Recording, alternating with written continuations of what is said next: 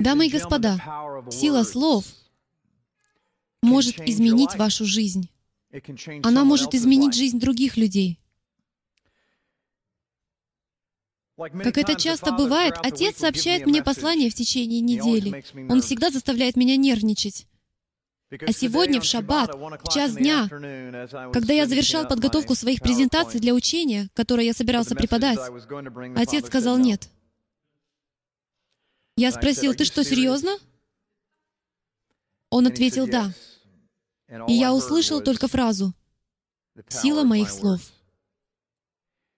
Однако еще целых полчаса я старался не обращать на это внимания, продолжая составлять презентации для проповеди, которую собирался читать. А он стал досаждать мне, словно говоря у меня за спиной. «Джим, Джим, сила моих слов». Я начал думать, может, мне это просто кажется? Мне так не хотелось начинать готовить новую проповедь в час тридцать пополудни. А затем он сказал следующее. Он так ясно проговорил. «Будешь ли ты послушен силе моих слов?» Я отложил все в сторону, встал и начал прохаживаться, пытаясь свыкнуться с тем фактом, что он так со мной поступил. Меня это так расстроило. Затем он так ясно проговорил, «Джим, я сказал, сила моих слов». О чем же ты беспокоишься?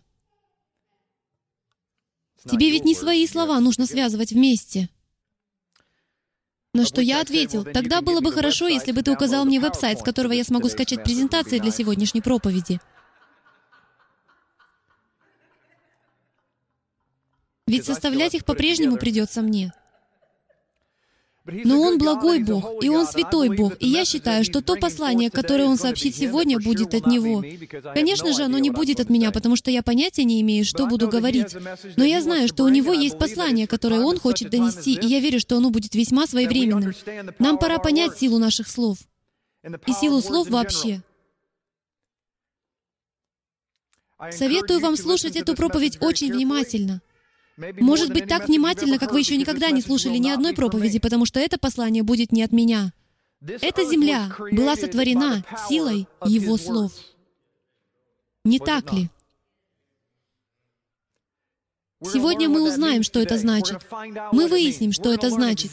Мы узнаем, что именно говорит Яхве, когда Он что-то произносит. Что это значит? И что значит то, когда говорите вы? Давайте же приступим и будем двигаться. Мы начнем с иврита. Сегодня вы кое-что узнаете об иврите. Не возражаете? Одно из самых популярных на иврите слов, означающих слово, это «дабар». Скажите «дабар». Его можно также произносить как «давар». Буква «бет» может означать звук «б» или «в». Итак, слово «давар» номер Стронга 1696. В узком смысле слова оно означает организовывать что-либо, говорить, заявлять, разговаривать, приказывать, обещать, предупреждать, угрожать, петь. За словом «давар» скрывается множество разных значений. Но что мне особенно нравится в слове «давар», оно означает «организовывать». Видите ли, когда я говорю по-английски слово, это всего лишь абстрактный термин. Он означает «слово». В английском языке у слова «слово» нет никакого глубокого или глубинного смысла, но на иврите оно означает «организовывать», как оркестр, которому нужно исполнить песню или сыграть музыку, заявлять что-либо, приказывать или обещать, охватывать что-либо организовывать. Вот оно на иврите. Это далит. Справа буква далит, бет и реш. Вот что это означало бы на палеоиврите. Далит. Если вы еще не посмотрели серию учений «Глубина еврейского алфавита», в которой я рассматривал все буквы алфавита и показывал их значальные пиктограммы, и то, как это связано с вашим духовным развитием, то знаете, что «далит» означает «дверь». Это почти видно. Не хватает лишь одной части двери. Почему? Потому что это открытая дверь. «Бет» означает «дом». А реш — это изображение, которое 4000 лет назад означало «голова» или «начало». Хорошо? Это «голова». Итак, на самом деле, 4000 лет назад это слово означало бы вот что. Дверь дома — это голова или начало. Разве это не правда? Дверь дома — это голова, или начало чего-либо. Итак, я рассматривал это определение, и оно мне очень понравилось, потому что Яхве вот что пытается сказать. Он пишет на стене оригинальный текст на иврите. «Дверь вашего дома — это ваша голова или начало чего-то. Кем вы являетесь? Домом Божьим, не так ли? Знали ли вы, что храм назывался Домом Божьим? Итак, если вы храм Руах Акадеш, Духа Святого, тогда вы и есть Дом Божий. Где ваша голова? Вот здесь. Где дверь? Вот здесь. Дверь вашего дома — это начало чего-то. Это незавершенное слово.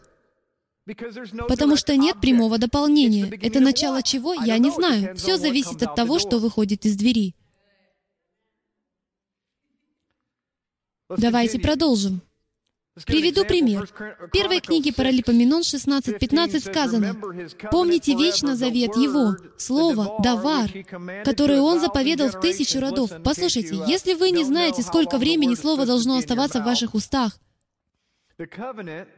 то, что завещал Аврааму, и в чем клялся Исааку, и что поставил Иакову в закон, и Израилю в завет вечный, тысячу родов. Для тысячи поколений. На самом деле Господь сказал мне прямо сейчас кое-что сделать, и я так и сделаю, потому что сегодня днем я уже попытался его ослушаться и потерял много драгоценного времени. Итак, Исайя 45 глава. «Так говорит Яхве помазаннику своему, своему Машиаху, Киру, «Я держу тебя за правую руку, чтобы покорить тебе народы, и сниму пояс из чресел царей, чтобы отворялись для тебя двери, и ворота не затворялись. Я пойду пред тобою, и горы уравняю. Медные двери сокрушу, и запоры железные сломаю и отдам тебе хранимые во тьме сокровища и сокрытые богатства, дабы ты познал, что я Яхве, называющий тебя по имени, Бог Израилев. Ради Иакова, раба моего, и Израиля, избранного моего, я назвал тебя по имени, почтил тебя, хотя ты не знал меня. Я Яхве, и нет иного, нет Бога, кроме меня. Я припоясал тебя, хотя ты не знал меня, дабы узнали от восхода солнца и от запада, что нет кроме меня. Я Яхве, и нет иного. Я образую свет и творю тьму, делаю мир и произвожу бедствие. Я, Яхве, делаю все это. Я хочу указать на то, что здесь сказано. «Ради Иакова, раба моего, и Израиля, избранного моего, я назвал тебя по имени, почтил тебя, хотя ты не знал меня». Другими словами, Он почтил или назвал вас Израилем, для тех из вас, кто этого не знает. Но вы не познали Его. Вы не познали Его имя или свое собственное имя. Поэтому так трудно представить, что именно к вам обращены слова из первого Паралипоменон 16.15, где сказано «Помните вечно завет Его, слово, которое Он заповедал в тысячу родов». Если вы не верите, что являетесь участником завета, вы должны знать свою самоидентификацию, имя своего отца, и вы должны знать свое имя, и вы должны знать, с каким заветом вы связаны. Все это происходит по предписанию ваших уст — Согласно тому, что происходит с вашими устами, что исходит из ваших уст. Давайте перейдем к другому слову. Мы опускаемся к следующему номеру в списке. От 1696 к 1697. Это другое слово, очень похожее. Те же еврейские буквы «давар». Оно лишь немного отличается, но означает фактические слова или явления, о которых говорится. Итак, это утверждение о том, что слово, чтобы что-то организовывать, хорошо? Заповеди и слова — это фактические слова или явления, о которых говорится. Итак, одно слово — это как бы глагол, а другое — существительное, если хотите. Или прямое дополнение. Те же самые еврейские буквы — далит, бет и реш. Давайте рассмотрим несколько примеров. Бытие, 19 глава, 21 стих. «И сказал ему, вот, в угодность тебе я сделаю и это. Не не спровергну города, о котором ты говоришь. Поспешай, спасайся туда, ибо я не могу сделать дело, доколе ты не придешь туда. Два этих слова «это» и «дело» взаимосвязаны. И это и есть слово «дабар». Вот что в этом так замечательно. Мы с нашим греческим менталитетом говорим, взять, например, слово «куртка» или слово «стул» или что-то еще. Но люди с еврейским менталитетом говорят, вот в угодность тебе я сделаю это слово. Ибо я не могу сделать слово, доколе ты не придешь туда. С точки зрения Иврим нет ничего важнее слова. Потому что когда что-то исходит из ваших уст, то это дверь дома, которая что-то начинает. Поэтому, когда вы говорите, или когда говорит Яхве, и что-то исходит из его уст, происходит некое действие. Не бывает слова без действия.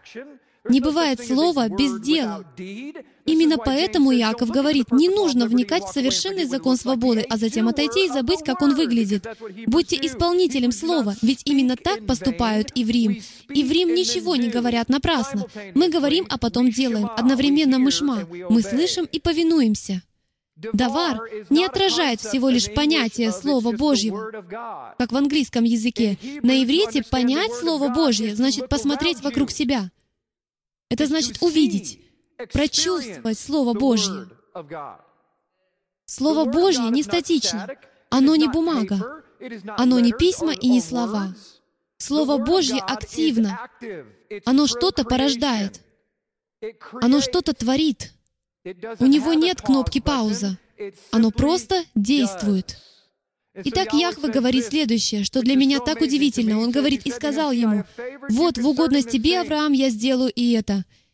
Не не спровергну города, о котором ты говоришь. Поспешай, спасайся туда, ибо я не могу сделать мое слово, Давар. Я не могу сделать мое слово, доколе ты не придешь туда. Другими словами, я не могу говорить, потому что если я что-то скажу, то это и произойдет. И Содом и Гамора будут уничтожены. Имеет ли это смысл? По чьему образу вы сотворены? Итак, не думаете ли вы, что принципы, которые Яхве изложил в своем слове, если мы сотворены по Его образу, и мы изначально не должны были грешить, а были сотворены для того, чтобы копировать, воспроизводить, повторять и быть светом от света этому миру, то не думаете ли вы, что эти же принципы должны быть применимы и к вашей жизни? Видите ли, поскольку вы не можете заглянуть в духовный мир, и я часто говорю, что наибольшее преимущество врага — его невидимость. А вашим наибольшим преимуществом, которое вы имеете в своей молитвенной жизни, в своей духовной жизни, является то, что ваши слова невидимы. На какое-то время. Но затем они становятся видимыми в физической сфере, как хорошие, так и плохие. Проблема в том, что из-за нехватки веры и недостатка понимания еврейского менталитета относительно слова «слово», мы в действительности не молимся, ожидая чего-либо. Потому что мы молимся с греческим мировоззрением, будто мы молимся, сидя на коленях у Санта-Клауса, в надежде получить от него то, что мы очень хотим и желаем. А не с великим ожиданием того, что наш Бог услышит, как мы молимся Его Словом. Ведь если вы молитесь согласно воле Бога Живого, то это и происходит каждый раз и всегда. Это не может не произойти. Это же воля Божья. Вот почему мы должны научиться молиться согласно Его воле. Мы должны знать Его волю.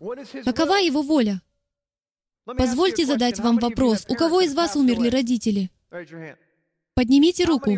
Кто из вас читал их последнюю волю и завещание?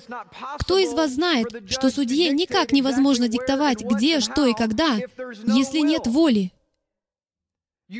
Вы должны знать последнюю волю и завещание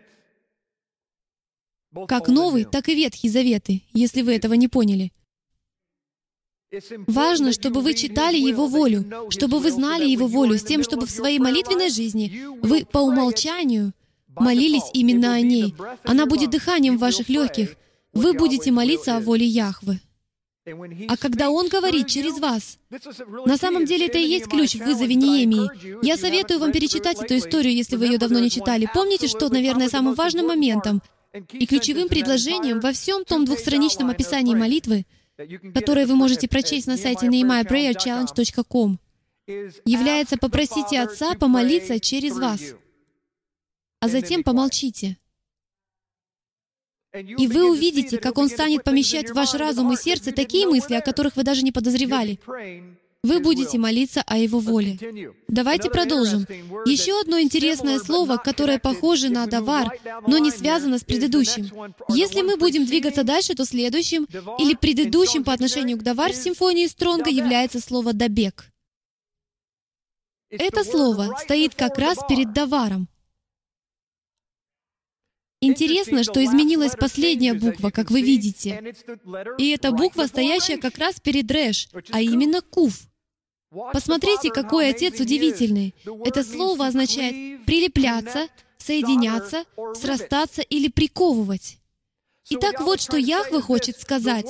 Слово, стоящее прямо перед словом «слово» в еврейской Библии. Слово, которое находится прямо перед ним, это «добег», что означает соединяться, прилепляться, срастаться или приковывать.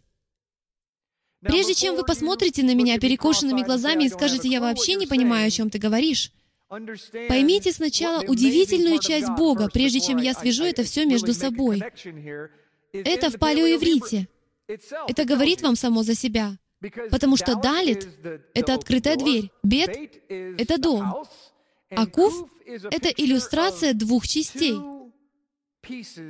На самом деле это подобно заходящему солнцу, которое опускается перед двумя линиями, как половина, как заходящее солнце. И угадайте, что она означает. Она означает дверь дома, которая соединяет.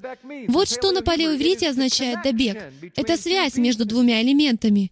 Почему, по-вашему, сказано, в Библии на иврите сказано, что мужчина оставляет своих отца и мать, женщина оставляет своих отца и мать, и что происходит? Они оба прилепляются.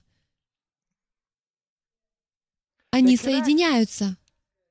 Чем они соединяются? Своими словами. Что происходит? Мужчины умеют так хорошо подбирать слова, пока не женятся. Потом уже не так хорошо. Итак, словами устанавливается связь. Почти каждый брак под солнцем образовался посредством словесной связи.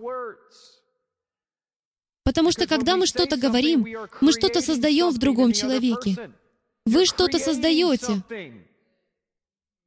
Позвольте мне повторить это для вас, мужья, которые терпеть не могут своих жен. Вы что-то сотворили. Ведь когда-то был день, в который вы действительно любили свою жену, когда вы были в нее влюблены, и вы любили в ней все. Знаете почему?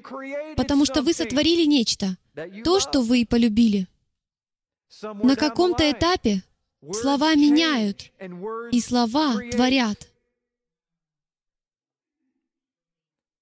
Быстрее всего изменить брак можно, изменив слова. Слова творят. Быстрее всего изменить взаимоотношения с вашими детьми можно, изменив ваши слова. Слова творят. Если вы не запомните больше ничего из того, что я сегодня говорю, запомните хотя бы эту фразу. Измените свои слова. Слова творят. Скажите за мной. Измените свои слова. Слова творят. Они так и делают. Дебер.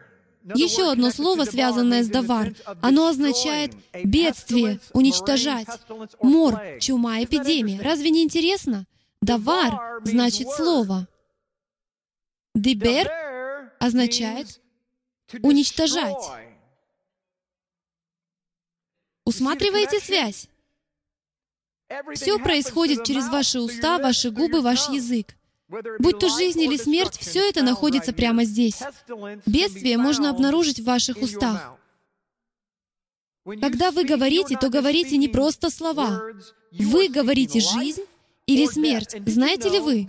Позвольте установить для вас такую связь. Вы не в состоянии сотворить жизнь или смерть.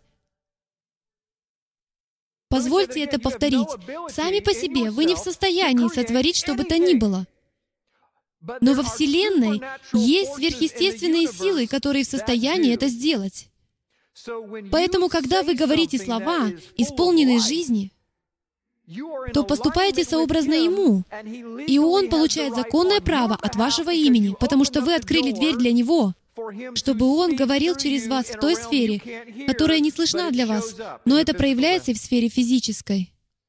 Подобным образом, когда вы говорите своими устами слова зла или смерти, вы действуете сообразно Хасатану и надеваете наручники на Отца, и вы открываете ворота для Хасатана, чтобы Он говорил вместе с вами на неизвестном языке, который вы не можете слышать, но вы видите это в физической сфере.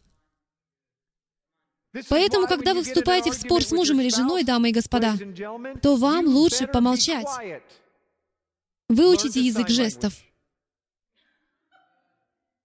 Впрочем, и это, наверное, не очень хорошая идея.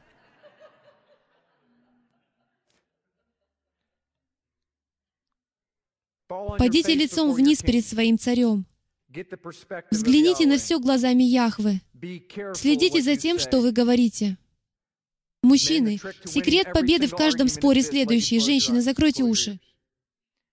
Вы вступили в спор со своей женой, отношения разваливаются, ситуация усугубляется. Посмотрите ей глубоко в глаза и скажите, «Ты самая прекрасная женщина, которую я видел в жизни, особенно когда ты злишься».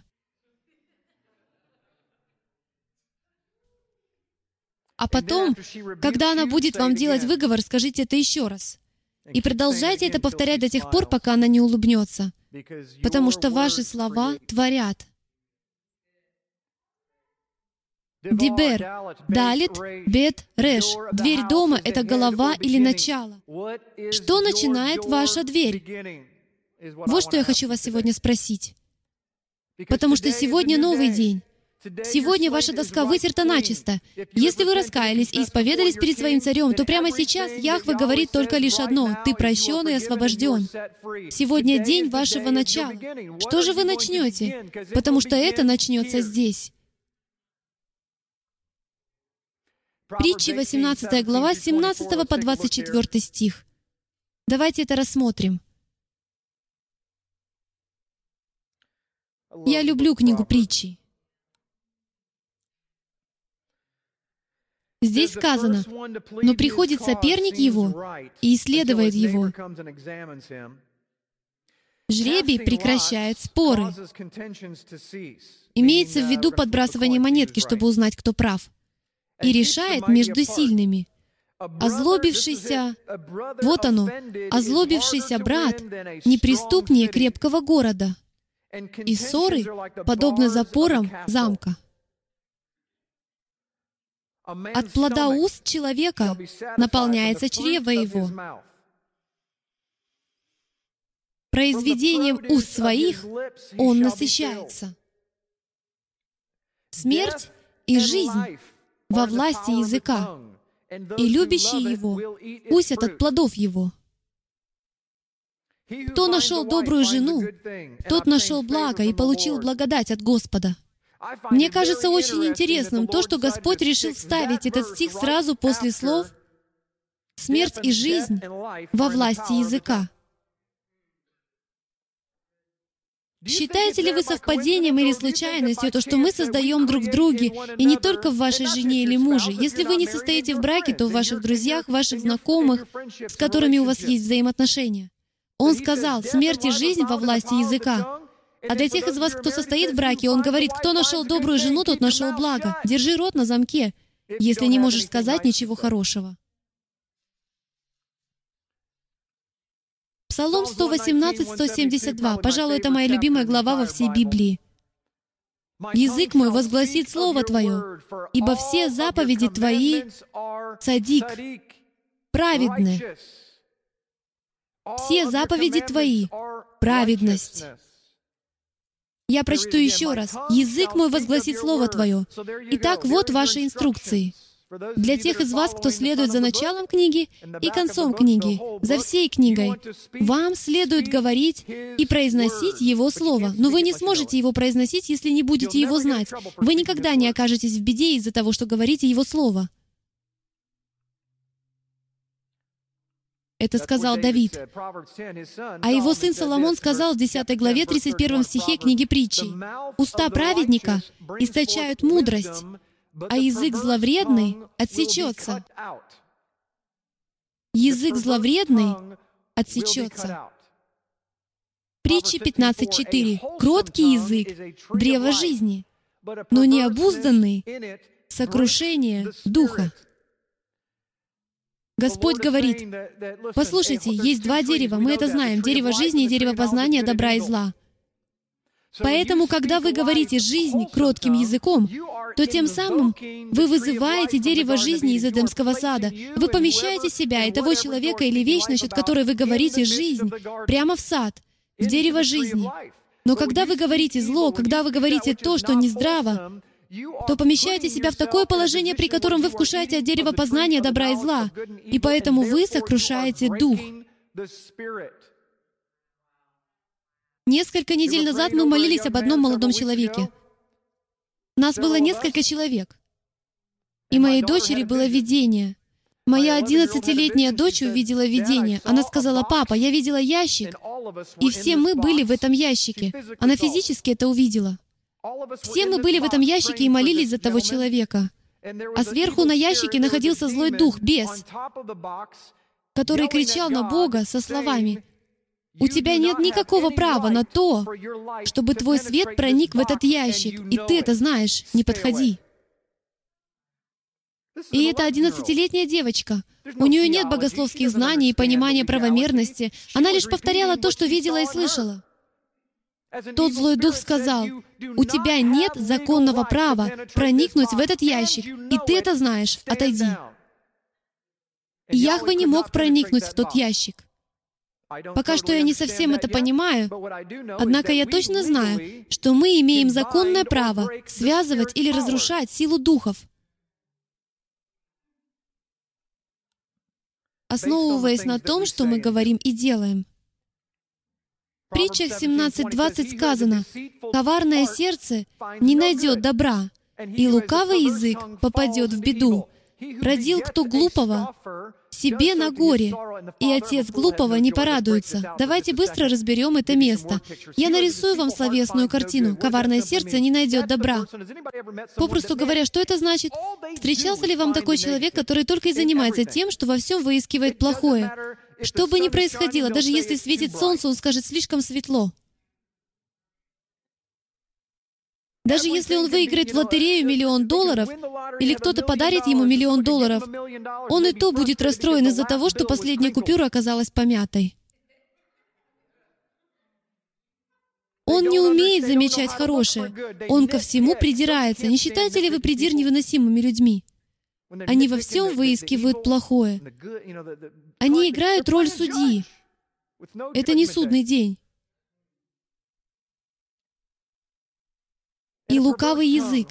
Это второй или третий раз, когда Дух Святой показал мне это слово. Господь хочет, чтобы я вам это сказал. Я не могу это доказать на основании иврита. Может быть, какой-либо знаток иврита сможет это показать, но я знаю, что Он говорит в моем духе. Он хочет, чтобы я вам это сказал, независимо от того, есть ли здесь этимологическая связь. А именно, когда лукавый или зловредный язык отсекается, то пересыхает во рту. У кого из вас пересыхает во рту? У меня пересыхает во рту постоянно. Все потому, что я много говорю, особенно когда я нахожусь здесь. Но кто из вас знает, что лукавый язык связан с отсутствием дождя? Итак, Авва хочет сказать, что когда у вас зловредный язык, когда вы злословите, когда вы говорите лукавые, развращенные речи, знаете ли вы, что развращенность противоположна жизни? Не думайте, что раз вы не проклинаете или не сквернословите, то вы не говорите развращенно. Развращенное слово — это любое исходящее из ваших уст слово, которое не приносит дождя. Если ваш язык не приносит капли дождя жаждущему человеку, не приносит жизнь иссушенной земле, то он развращен. Яхве говорит, не выказывай свой лукавый или извращенный язык. Родил кто глупого? Что это значит? Кто породил глумливого человека? Знаете, как это работает? Я испытал это на себе. Люди с коварным сердцем придираются к моей жизни, пытаясь выискать в ней что-то несвятое. И им это быстро удается. Я такой же человек, как и вы. И вот что они делают потом. Они не желают сами выносить это на публику, потому что не хотят, чтобы кто-то подумал, что у них лошонара, злой язык. И так что же они делают? Они порождают кого-то другого, чтобы он действовал по их указке. Они порождают глумливого человека. Вот что это означает. Неужели вы думаете, что Соломон, мудрейший человек, писавший под вдохновением от Руаха Кадеш, не знал, как мы поступаем? Узнав что-то о ком-то, мы шепчем, «Эй, только никому не говори то, что я тебе сейчас скажу». А если кому-то и скажешь, что не говори, что это я тебе сказал? Вы смеетесь, потому что были на обеих сторонах во время таких телефонных разговоров. Но это и значит порождать глумливого. Потому что тот, кому вы рассказали обо всех этих негативных вещах, вовсе не станет выяснять, правда это или нет. Ведь он не хочет, чтобы кто-то подумал, что он глумится или сплетничает. Поэтому все, что он может сделать, это передать другим это безобразие, этот яд. И так рождается еще один глумливый человек. Начало смерти вышло от силы двери. Якова 1.26. «Если кто из вас думает, что он благочестив и не обуздывает своего языка, но обольщает свое сердце, у того пустое благочестие». Если кто думает, что он благочестив и не обуздывает своего языка, но обольщает свое сердце, кто из вас знает, что легко обуздывать свой язык, когда вы счастливы, когда вам хорошо, и все вокруг считают вас самым лучшим? Но трудно обуздывать свой язык, когда вы обижены. Или когда вас беспокоит что-то в жизни другого человека. Вот тогда трудно обуздывать свой язык. Это очень важно в контексте того, о чем я вам только что говорил. Давайте еще раз перечитаем этот стих. «Если кто из вас думает, что он благочестив, но не обуздывает своего языка, когда трудно, у того пустое благочестие, и он обманывает себя, думая, что он святой». Итак, ваше благочестие испытывается, когда вы обижены. Ваше благочестие проходит испытание. Ваша система верования испытывается. Некоторые из вас испытываются каждый день. Я знаю, что и я испытываюсь. Я первым в этом признаюсь. Пройду ли я это испытание? Кто из вас знает, что слова определяют вашу судьбу? Так оно и есть. Они полностью определяют направление вашей жизни. Откройте со мной 13 главу чисел. Вы узнаете эту историю, когда мы до нее дойдем. Это одна из самых известных историй в Библии, и мы ее прочитаем. Итак, Моисей посылает соглядатая в землю хананскую, верно? Скольких он послал? Двенадцать соглядатаев. Он послал их в землю ханаанскую и хочет, чтобы они доложили, что там происходит. Итак, они отправились туда, чтобы все там разузнать. Они осмотрели землю ханаанскую, после чего вернулись и стали докладывать. Давайте обратимся к 26 стиху где сказано, «И пошли и пришли к Маше и Аарону и ко всему обществу сынов Израилевых в пустыню Фаран, в Кадес, и принесли им и всему обществу ответ или слово, и показали им плоды земли. Здесь я хочу на секунду остановиться — Потому что всего несколько минут назад мы говорили об этом. В одном месте сказано, что жизнь и смерть во власти языка, и любящие его вкусят от плодов его. Если вы разберете этот стих, то увидите, что в нем не дается четкого определения. Любящие что именно? В нем сказано смерть и жизнь во власти языка. И любящие его что? Любящие что именно? Все зависит от того, что вы говорите. Потому что вы будете любить то, что вы говорите. Откуда вы это знаете? Потому что глумливый человек не знает, что он глумливый, но вкушает от плодов глумления каждый день. А сострадательный человек часто не осознает глубину своего сострадания, однако вкушает от его плодов каждый день. Таким образом, мы имеем здесь пророческий рассказ Иисуса Навина и Халева, тех двоих, которые не сообщили отрицательный отзыв. И прямо здесь сказано, «И принесли им и всему обществу ответ, и показали им плоды земли». Они показали им плоды двери, в которую они вошли. Они показали им плоды своих уст. Посмотрите, от чего они стали вкушать. И рассказывали ему и говорили, «Мы ходили в землю, в которую ты посылал нас. В ней подлинно течет молоко и мед, и вот плоды ее». Но народ, живущий на земле, то и силен, и города укрепленные, весьма большие, и сынов Янаковых мы видели там.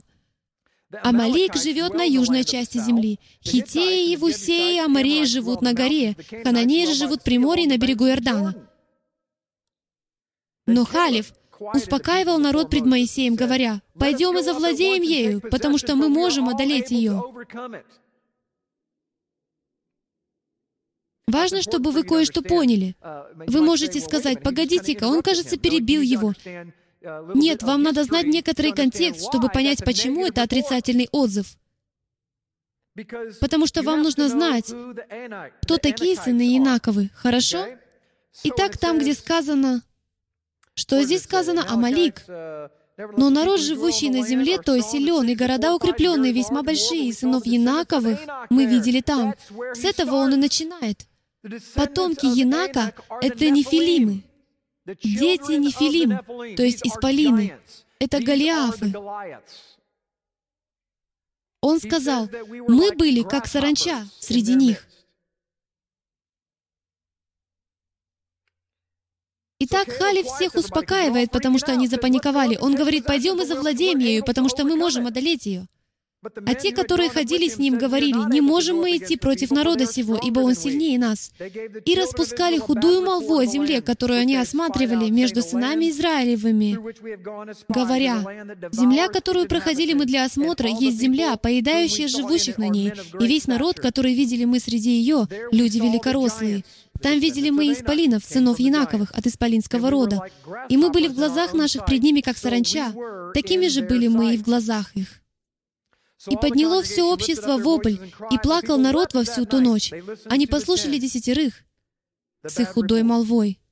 И роптали на Моисея и Аарона, сына Израилевы. И все общество сказало им, «О, если бы мы умерли в земле египетской, или умерли бы в пустыне сей, и для чего Господь ведет нас в землю сию, чтобы мы пали от меча? Жены наши и дети наши достанутся в добычу врагам. Не лучше ли нам возвратиться в Египет?» И сказали друг другу, «Поставим себе начальника и возвратимся в Египет». Сила этих слов — Дамы и господа, все пережитое в пустыне зависит от этих слов. Войдут ли они в землю хананскую или нет, зависит от этого центрального элемента возвращения соглядатаев. Думаете ли вы, что они отдавали себе полный отчет в том, какой исторический шаг они собираются совершить? Будет полностью уничтожено благословение этого поколения, и само оно сотрется с лица земли. Одним словом, ведь откуда вы знаете? Уверяю вас, они не знали, что за их словами последуют два с половиной миллиона человек, что принесет смерть им и их потомкам. Позвольте задать вам вопрос. Кто следует за вашими словами? Если у вас есть дети, то что вы говорите своим детям? Несете ли вы им жизнь или смерть? Распространяете ли вы среди них добрую молву или худую? Говорите ли вы, Отец Небесный полностью контролирует ситуацию, какой бы она ни казалась, потому что мы ходим невидением. Мы ходим верой. И Ава говорит, что каждый шаг праведника предопределен, и мы следуем за царем. В точности делая то, что он говорит. Поэтому с чем бы мы ни столкнулись, все это от него. Мы возрадуемся посреди испытаний в нашей жизни. Дети, давайте помолимся и поблагодарим Господа, и увидим, как Он совершит чудо и разделит Черное море. Знаете, почему вы не видите, как в вашей жизни разделяется Черное море? Потому что вы даже не верите, что Черное море находится за вами. И вы даже не верите, что оно снова может быть разделено. И в-третьих, вы не говорите ему разделиться. Именно ваши слова удерживают его неразделенным. Вы законным образом ломаете духа, когда его рука готова вот-вот ударить по морю в вашей жизни и разделить его. Своими словами вы говорите, это невозможно, а он говорит, ах, а было так близко. Поэтому он говорит, по мере вашей веры действует Дух Бога живого. Дары Руаха проистекают в собрании пропорционально вашей вере. Если у вас нет веры, то плоды не появляются. Нет плодоношения. От слов своих оправдаешься, и от слов своих осудишься. Где-то в Библии есть и такой стих.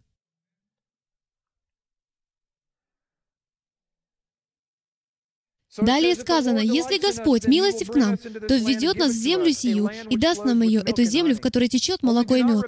Только против Яхвы не восставайте, и не бойтесь народа земли сей, ибо Он достанется нам на съедение. Защиты у них не стало, а с нами, Господь, не бойтесь их.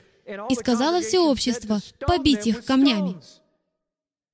Но слава Яхве, а вот Яхве, явилась в мешкане, в скинии собрания, всем сынам Израилевым. И сказал Господь Моисею, «Доколе будет раздражать меня народ сей, И доколе будет он не верить мне? Доколе они будут меня отвергать? И доколе будут они не верить мне? Что еще я должен сделать среди них, чтобы они стали говорить жизнь? Они связывают мне руки, они не дают мне возможности их благословить, потому что они исполнены проклятий. Знаете ли вы, что ваш организм излучает две чистоты? У вас есть чистота ваших уст и чистота вашей руки. Это чистота того, что вы говорите, и чистота того, что вы делаете. Вы можете говорить все правильно, благословлять и благословлять, но если ваши дела не согласуются со Словом Бога Живого, и как в симфоническом оркестре не гармонируют с тем, что вы говорите, то вы по-прежнему можете сломить Духа Бога Живого в своей жизни. Если же вы говорите то, что правильно, и делаете то, что правильно, то он совмещает это со своей чистотой, и эта втрое скрученная нитка не сможет порваться, и она душит врага. Это формула, друзья мои. Мы должны говорить и делать правильные вещи. Мы должны произвести ревизию своих уст. Мы не понимаем, что иногда мы что-то создаем, даже когда мы шутим. Очень часто мы что-то создаем, когда шутим. Откройте со мной третью главу послания Иакова, и давайте позволим высказаться председателю Иерусалимского совета. На иврите его имя Яков, то же, что и Иаков. Половина его послания о языке. Братья мои, немногие делаетесь учителями. Почему? Потому что мы много говорим. Зная, что мы подвергнемся большему осуждению. Почему? Потому что вы что-то творите. Ибо все мы много согрешаем. Кто не согрешает в слове, тот человек совершенный, могущий обуздать и все тело. Вот мы влагаем удила в рот коням, чтобы они повиновались нам и управляем всем телом их.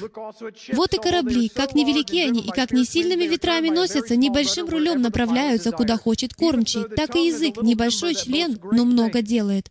Посмотри, небольшой огонь, как много вещества зажигает. И язык — огонь, прекраса неправды.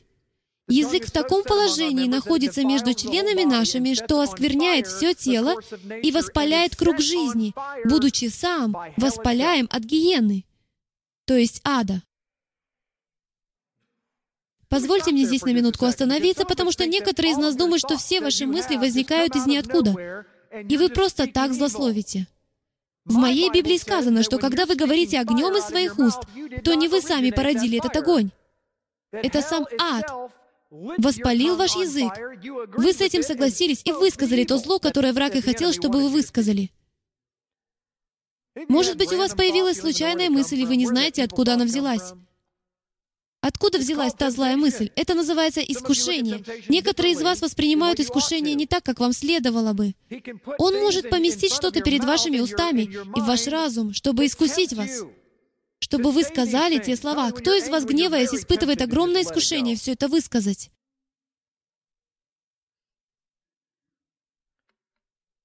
Это ад пытается воспалить ваш язык. Он хочет проявиться в физической сфере посредством вашего языка. Потому что он знает, что своим языком вы творите или же разрушаете. И кое-что вы просто не в состоянии вернуть. Ибо всякое естество зверей и птиц, присмыкающихся и морских животных, укращается и укращено естеством человеческим, а язык укротить никто из людей не может. Это неудержимое зло, он исполнен смертоносного яда. Им благословляем Бога и Отца, и им проклинаем человеков. Не должно, братья мои, сему так быть. Из тех же уст исходит благословение и проклятие. Не должно, братья мои, сему так быть. Течет ли из одного отверстия источника сладкая и горькая вода? Не может, братья мои, смоковница приносить маслины или виноградная лоза смоквы. Также и один источник не может изливать соленую и сладкую воду. Ваши уста, послушайте, близки к небесам, Ваши уста близки к небесам так, как некоторые люди никогда не приблизятся. Ваши уста — это облако для кого-то. Некто находится в пустыне и жаждет воды. Ваши уста — это его облако. Ваши уста — это вода, которая принесет ему жизнь, оживит его словами.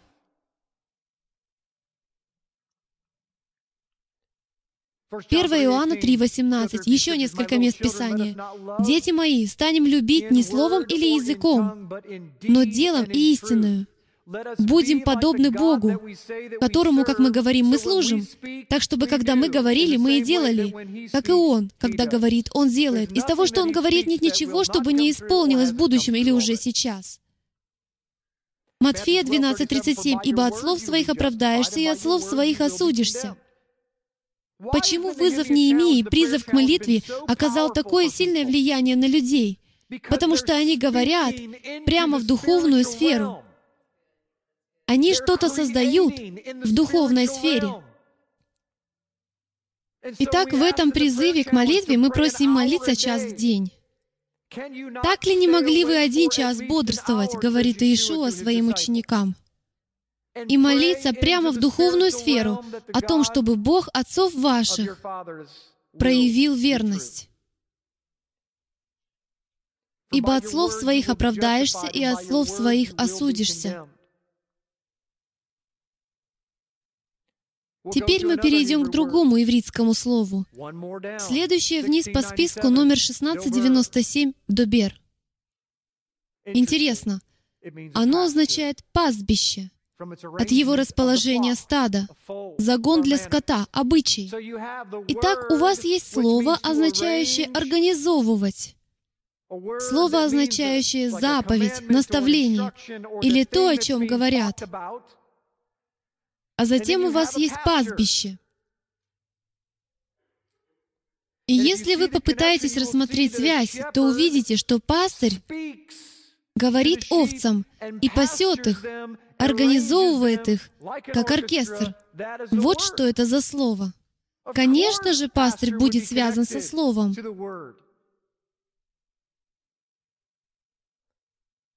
Он свистит, как сказано в Писании, своим людям. Хотел бы я найти это место Писания. Я прочел его буквально сегодня. Почему это имеет такое большое значение для меня? Потому что, когда я был в Израиле, я несколько раз рассказывал эту историю. Я находился в долине, на пастушьем поле. Рядом были прекрасные маслины, целый лес из маслин. Я же сидел на миндальном дереве, которому, как мне сказали, три тысячи лет. Я был там один. И вдруг вижу, поднимается множество овец и коз. Они совершенно окружили меня. Это был самый сюрреалистический момент в моей жизни. Я видел, как ягненок забрался своими тонкими лапками на маслину и стал поедать маслины на высоте трех метров от меня. Жаль, что не было фотокамеры. Я просто должен был смиряться с этим. Впервые в жизни у меня не было нужной техники. Но Господь сказал, смирись с этим. Итак, они окружили меня, и там было двое пастухов. Они шли в стороне, ведя по долине овец. Они направляли их сзади. Они служили им сзади, следя за тем, чтобы они не уклонились от пути. И тогда один из них свистнул овцам, и ушла половина овец. Я подумал, какая отличная тема для проповеди, только посмотри на этих непослушных овец, которые не слушают пастуха. А затем свистнул другой пастух, и ушла другая половина. Это был смешанный загон для скота, и в нем находилось два стада овец и коз, смешанных друг с другом. Каждая из них знала голос своего пастуха. Я не мог найти различия между теми двумя звуками. Для меня эти два свиста звучали одинаково. Но овцы знали голос своего хозяина. Было слово, произнесенное пастырем, на которое они отреагировали. Если вы будете слушать голос Яхвы в своей жизни, дамы и господа, то и вы будете подобным образом реагировать, а затем вы будете передавать Его слова следующему поколению, которое вас окружает, и вы будете нести ту же жизнь. Вы должны быть поглощены Богом. Позвольте задать вам вопрос, и, возможно, вам не захочется отвечать на этот вопрос. Поглощены ли вы Яхве? Поглощены ли вы Богом? Если бы я мог заглянуть в вашу жизнь, или если бы кто-то другой, какой-нибудь ревизор, смог прийти и рассмотреть вашу жизнь и все ваши поступки, все, что вы едите, как вы спите, во что одеваетесь, что делаете, говорите, думаете, на что тратите свои деньги, поглощены ли вы Отцом? Вы скажете, ну мне же надо работать. Поглощены ли вы им даже на своей работе? Сколько есть левитов, которые поглощены мирским обществом, которые должны работать в храме, неся в нем служение. Но люди Божьи, которые называются Его именем, более не поглощены Яхве или Его храмом, поэтому нет даже никаких возможностей для того, чтобы левиты пришли в служение, чтобы делать то, к чему они призваны. Поэтому, как говорит Неемия, давайте найдем левитов, где они? А ему отвечают, они все разбежались на свои поля. В сокровищнице недостаточно средств, чтобы заплатить левитам, чтобы они работали и служили нам. Поэтому храм остается в развалинах. Поглощены ли мы Господом Богом? Думаете ли вы о Нем всегда, когда едите и дышите? Чему вы прислушиваетесь? Чем больше вы будете поглощены Богом, позвольте вам это сказать, тем менее вы будете даже знать, где находится пульт от вашего телевизора. У вас не будет времени ни на что другое, когда вы чем-либо поглощены. Кто из вас помнит, как было, когда вы были поглощены своей женой? Все ваши дела и мысли были связаны с ней. Вы были поглощены ею. Любовь поглотила вас для него. Что же произошло? Хотите ли знать, как проходит любовь? Вы перестаете быть поглощенными ею. Некоторым из вас нужно пробудиться и прислушаться к тому, что я говорю. Вы не поглощены Богом. И поэтому ваша любовь к Нему проходит. Вы разрушаете Его Дух. Пусть вас поглотит все то, что от Бога, и тогда Он поглотит врага, который рядом с вами. Предоставьте Ему полную власть и права в вашей жизни, и вы будете потрясены тем, что Он сделает. Просто снимите с Него наручники. Если вы не уверены, то спросите у кого-то другого, поглощены ли вы им. Далит, Бет, Реш. Дверь дома — это голова или начало. Откройте со мной пятую главу Исаии.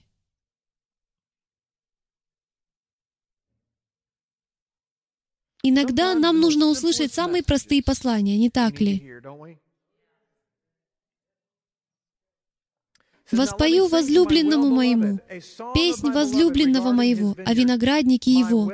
У возлюбленного моего был виноградник на вершине уточненной горы. Итак, у Яхвы есть виноградник на очень плодоносной горе. Все на своем месте. И он обнес его ограду и очистил его от камней, и насадил в нем отборные виноградные лозы, и Иешуа, лоза, а мы ветви, и построил башню посреди его, и выкопал в нем точило. Вы не станете выкапывать в поле точило, если не рассчитываете на урожай. И ожидал, что он принесет добрые гроздья, а он принес дикие ягоды. Больше он ничего не принес. И ныне, жители Иерусалима и мужи Иуды, рассудите меня с виноградником моим. Что еще надлежало бы сделать для виноградника моего, чего я не сделал ему? Почему, когда я ожидал, что он принесет добрые грозды, он принес дикие ягоды? На что указывает фраза «дикие ягоды»? Фраза «дикие ягоды» указывает на то, что виноградины не связаны с отборной виноградной лозой. Они растут сами по себе.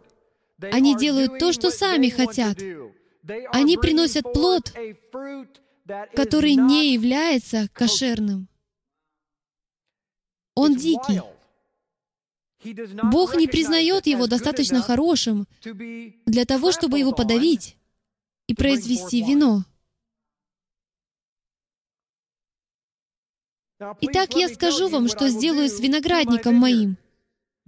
Вся эта пятая глава такая пророческая, впрочем, как и вся книга. Отниму у него ограду. Что такое ограда? Ограда — это защита, верно? Хорошо? Давайте я вам покажу кое-что интересное из иврита и раскрою более глубокий смысл. Это слово «мисука», связанное со словом «сука».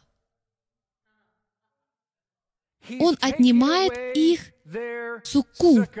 О чем это говорит?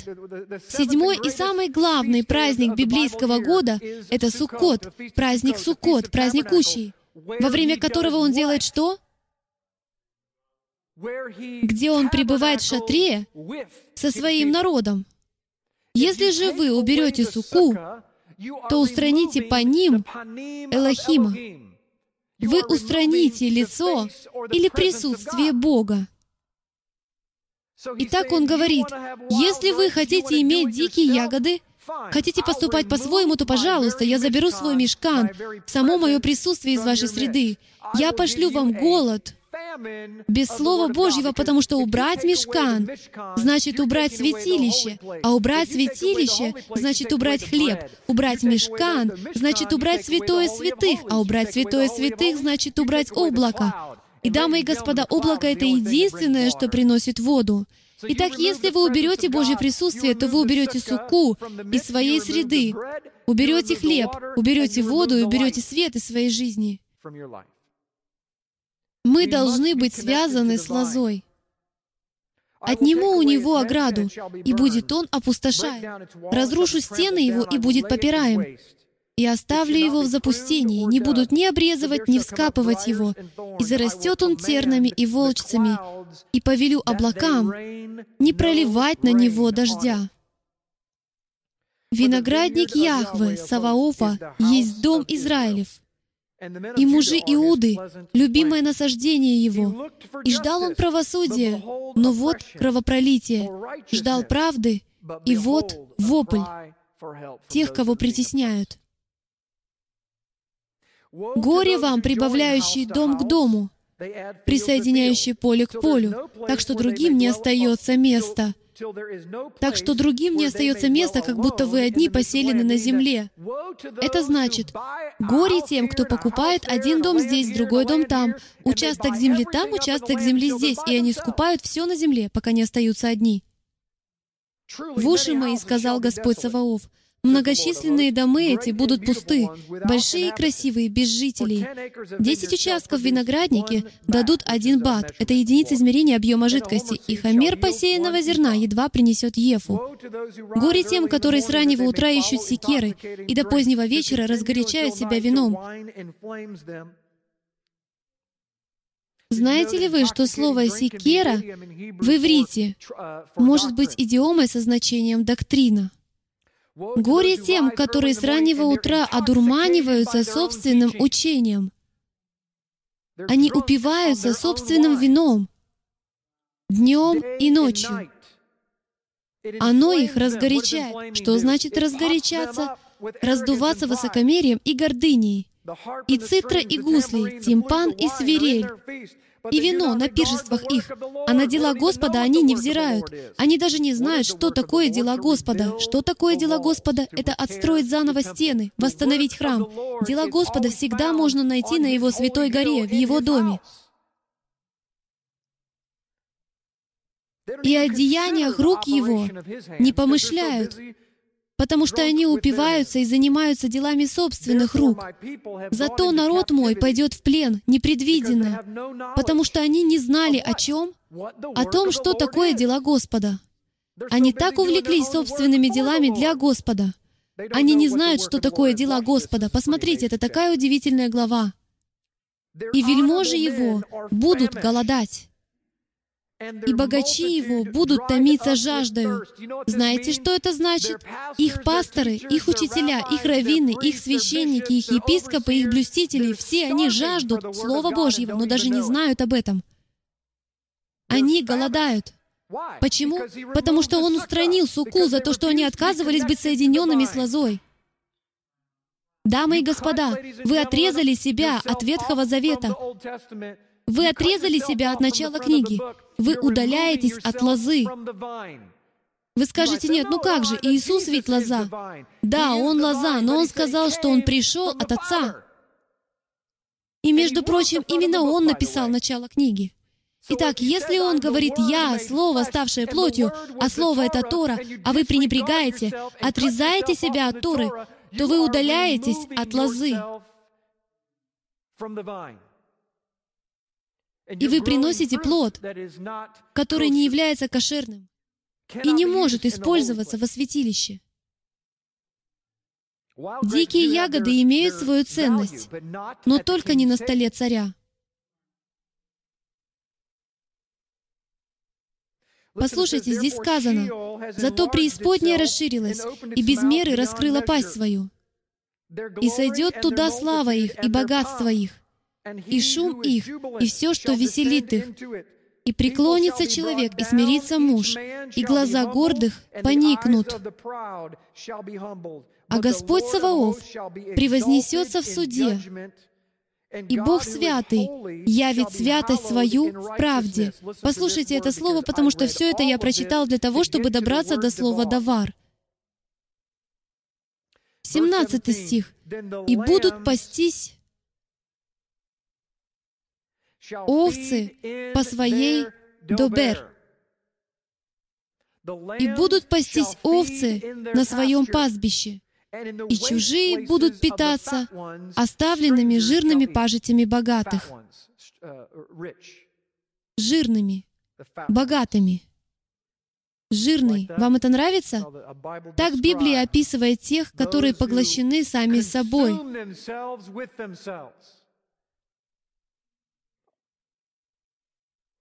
Давайте быстро разберем 17 стих. «И будут пастись Хебез овцы на своем пастбище». Это слово связано со словом «давар». Что значит «давар»? Это слово — дверь, которая открывается в вашем доме и которая что-то начинает. Итак, овцы будут питаться собственными словами. Разве не о том же сказано в притчах? В них сказано, что вы вкусите от плодов, от ягод, своих же слов, будь они дикими или чистыми. Они будут хороши для царского стола. Вы будете есть именно те виноградины, которые принесет ваша лоза. Пробовал ли кто-нибудь дикий виноград? Чаще всего он очень кислый. Но если у вас есть виноград, который взят непосредственно от отборной лозы, то чаще всего он будет сладким. Он будет спелым. Не знаю, как насчет вас, но я хочу быть избранным от лозы, предназначенной для чаши царя. Видите ли, вполне нормально быть раздавленным, нормально испытывать бедствия, потому что Иаков, позвольте мне сказать это так, как мог бы сказать Иаков в его контексте на иврите, с великой радостью принимаете, когда вас давят.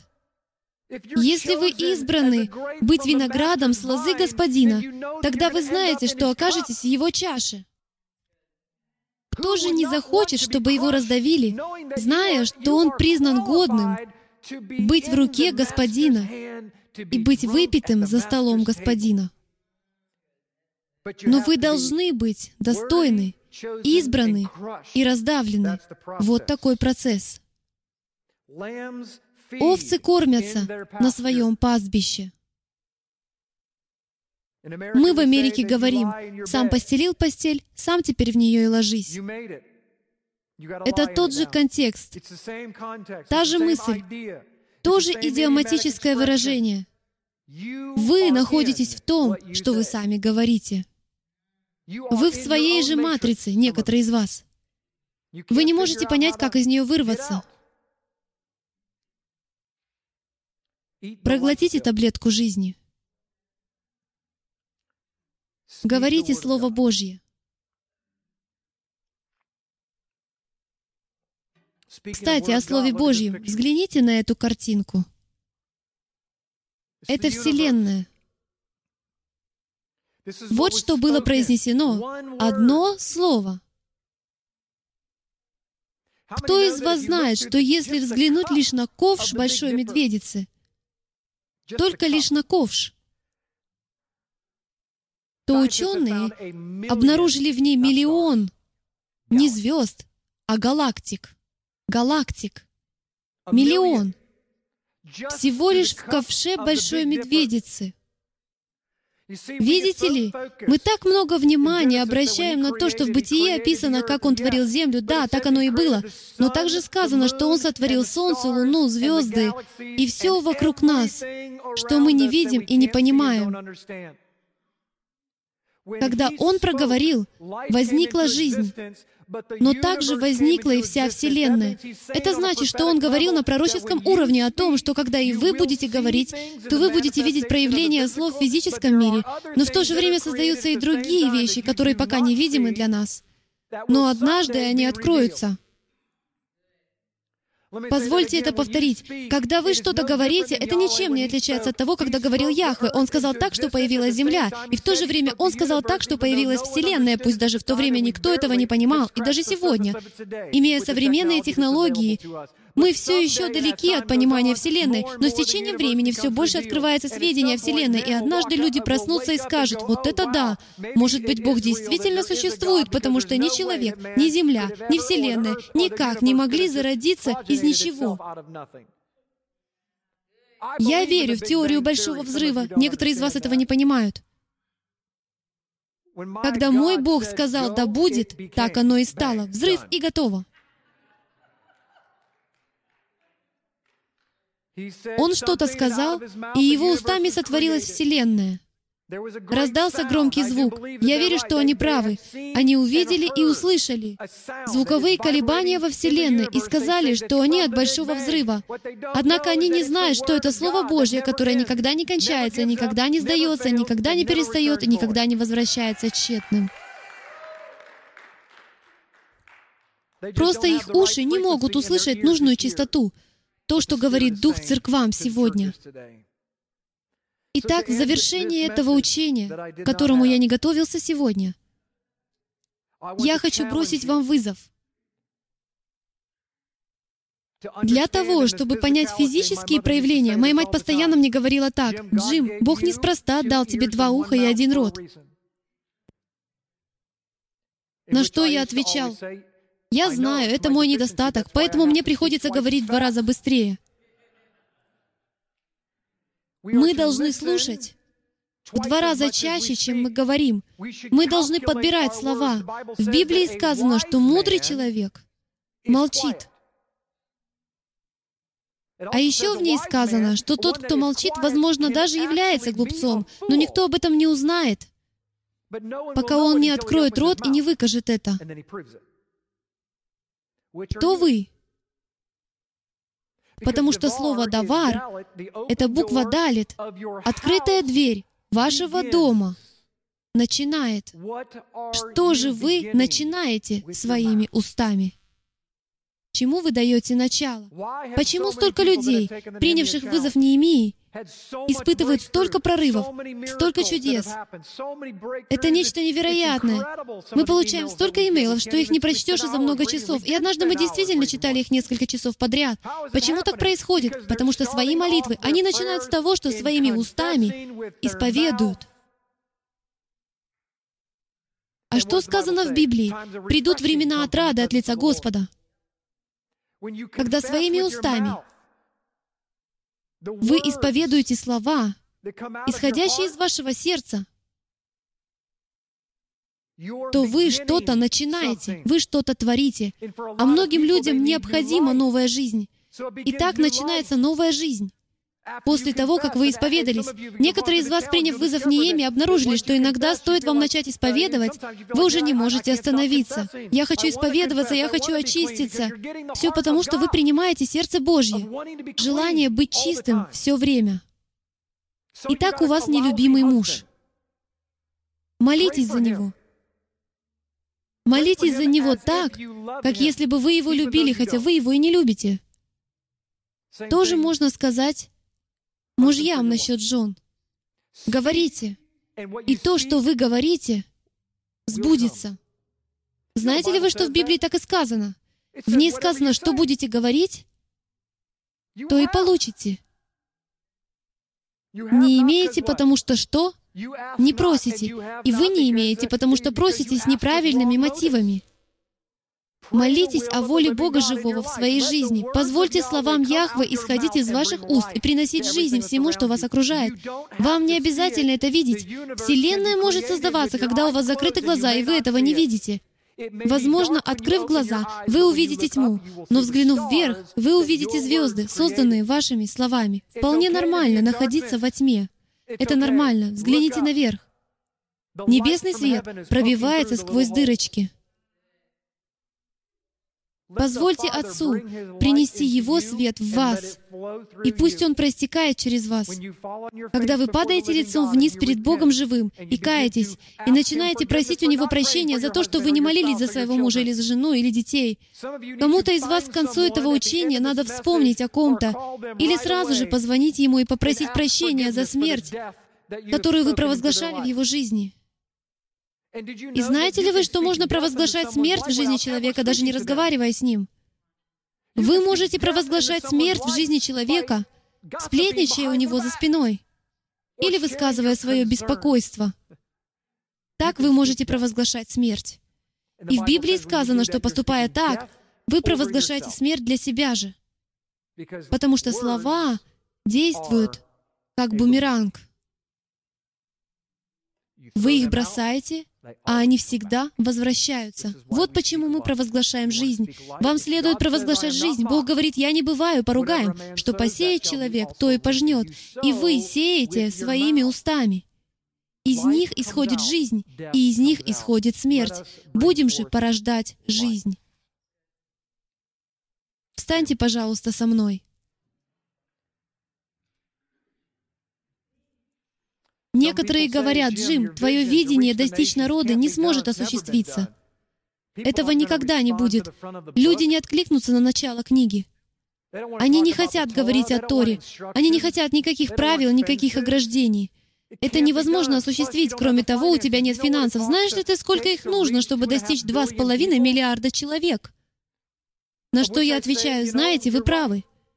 Я не знаю, как это сделать. У меня нет таких финансов и людских ресурсов. У меня даже нет таких интеллектуальных ресурсов. Я еле-еле сдавал экзамены по истории в большинстве классов школы. А в других классах вообще не мог сдать.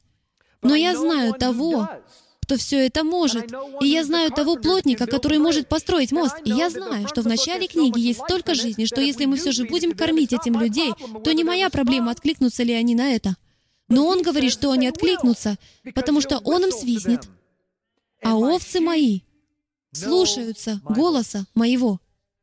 Поэтому я говорю, все это можно сделать. Я говорю, что все четыре угла земли должны услышать его чистоту и его шафар. Я говорю, что это коснется не просто кучки людей. Это не будет лишь местным служением. Это не будет лишь остаток. Это будет доселе невиданным движением Бога живого. Я верю Библии. В ней сказано, что второй исход будет настолько больше первого, что первый исход никто даже и не вспомнит. Я верю. Я верю. Я верю в Его народ. И я верю в Него. И я верю в Его Слово. И, наконец, я верю в вас. И я верю в вас. У вас есть предназначение, у вас есть призвание. Яхве наделил вас такими дарами, о которых вы, возможно, даже не подозреваете. Каково ваше место в Слове Божьем? Ведь ваше имя здесь записано, уверяю вас. Здесь записано ваше предназначение. Здесь записано ваше призвание. Некоторые из вас думают, что вы знаете свое призвание, но оно гораздо больше и выше, чем вам кажется. Однако Он не может вам его раскрыть из-за ваших слов или слов, с которыми вы связаны. Будьте внимательны с тем, какие слова вы слышите, потому что дело не только в тех словах, которые говорите вы сами. Давайте помолимся.